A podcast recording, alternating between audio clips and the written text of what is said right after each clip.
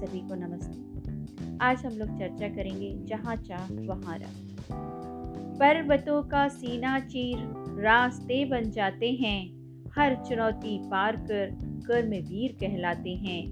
कर्म समर्पित जन कठिनाइयों से नहीं घबराते हैं। कर्म रूपी नौका से सिंधु पार कर जाते हैं। दृढ़ इच्छा शक्ति से हर मुश्किल सरल बनाते हैं। हर मुश्किल सरल बनाते हैं। जहाँ चाह वहाँ राह एक कहावत है। इसका तात्पर्य है, जिसके मन में चाहत होती है, उसके लिए रास्ते अपने आप बन जाया करते हैं। एक ऐसा मनोवेग जो मनुष्य को कोई भी वस्तु प्राप्त करने के लिए प्रेरित करता है, जिससे उसे संतोष या सुख मिल सकता हो। उसकी प्राप्ति में बाधक तथ्यों के निवारण के लिए वह मार्ग निकाल ही लेता है। हमारी चाह जितनी प्रबल होगी, हमारी राह उतनी आसानी से बनने लगेगी। क्योंकि इसमें तन, मन तथा धन से स्वतः पाँचों इंद्रियाँ कार्य करने लगती हैं।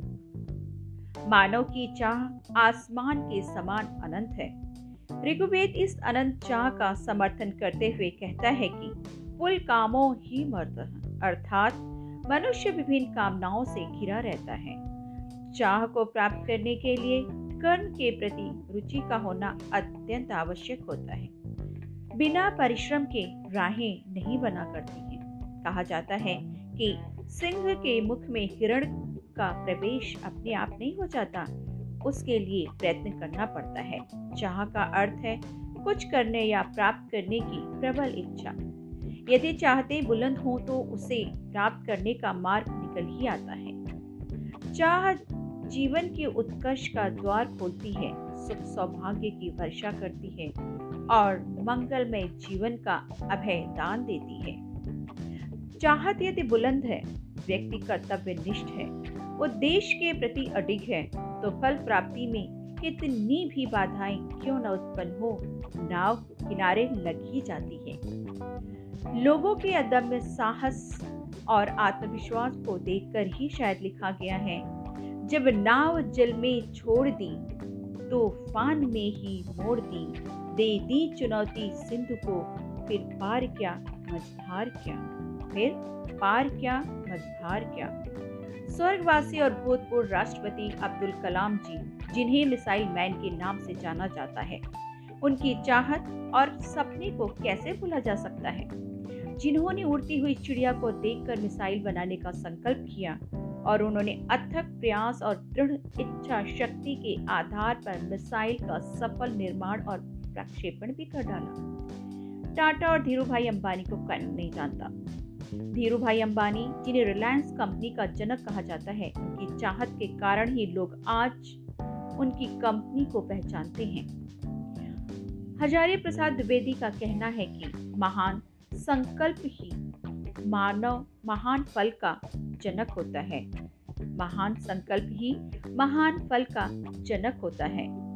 यह कहावत भी प्रसिद्ध है, जिन खोजा तिन पाइया, गहरे पानी बैठ।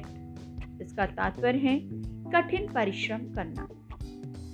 छत्रपति शिवाजी की चाह थी औरंगज़ेब की कैद से भाग निकलने की। राह निकली, मिठाई के टोकरे में छुपकर निकल गई। इच्छा शक्ति वह ज्वालामुखी है, जो पहाड़ों के छाती को फोड़कर भी प्रकट हो जाती है। अच्छे बिजनेसमैन लीडर अपने समक्ष लक्ष्य रखते हैं और सतत प्रयास से उसे पूर्ण करते हैं। चाह को हकीकत में बदलने के लिए चुनौतियों के समक्ष डटे रहने का फैसला ही आपकी सबसे बड़ी संपत्ति और गुण बन जाती है। अपनी इन्हीं विशेषताओं और अदम्य साहस के कारण ही किरण वेदी को क्रेन वेदी कहा जाता है। इसलिए कहा जाता है कि अगर मंजिल चाहते हो तो हौसले बुलंद रखो।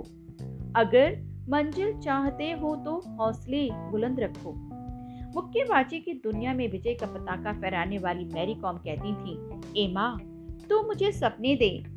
ए माँ, तू मुझे सपने दे। तू मेरे हौसलों की चिंता ना कर। उनके अदम्य साहस के कारण ही पूरा विश्व उनके बारे में जानता है।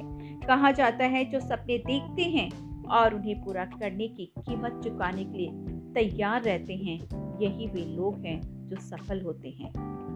केवल उन चुनौतियों का सामना करने से जो आपकी शक्ति से बड़ी बड़ी दिखाई देती है, आप बड़ी तेज़ी से विकास करते हुए आप अपने लक्ष्य तक पहुँच जाते हैं। जहाँ चाह वहाँ राह तभी संभव हो सकता है जब आप सपने देखें और उस सपने को साकार करने के लिए कठिनाइयों को रौंदते हुए नई नई राहें और संभावनाएँ तरासेंगे तो चाहत यानी आकांक्षाओं का पूर्ण करना असंभव नहीं होगा। चुनौतियों के सामने डटे रहने का फैसला ही आपकी सबसे बड़ी संपत्ति और गुण बन जाता है। अंत में यही कहना चाहूँगी चाहते ऊँची हो तो राहें मिल ही जाती हैं। चाहते ऊँची हो तो राहें मिल ही जाती हैं।